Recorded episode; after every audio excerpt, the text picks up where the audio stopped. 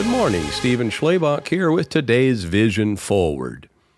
The power of focus is illustrated in so many ways. Think about the reach of a laser beam. What about the cleaning power of a pressure washer?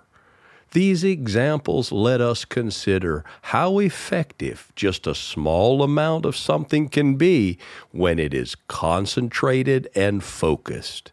We've heard the old saying, Jack of all trades and master of none.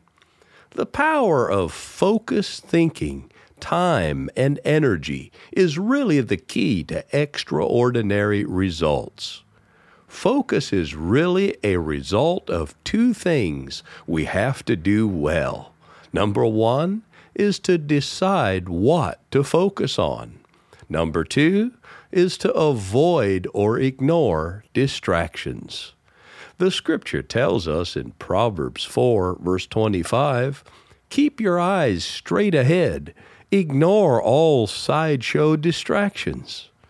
Practice the power of focus and concentration today and get ready to be amazed at the results. Be inspired to move forward with purpose and vision, and remember, be the light.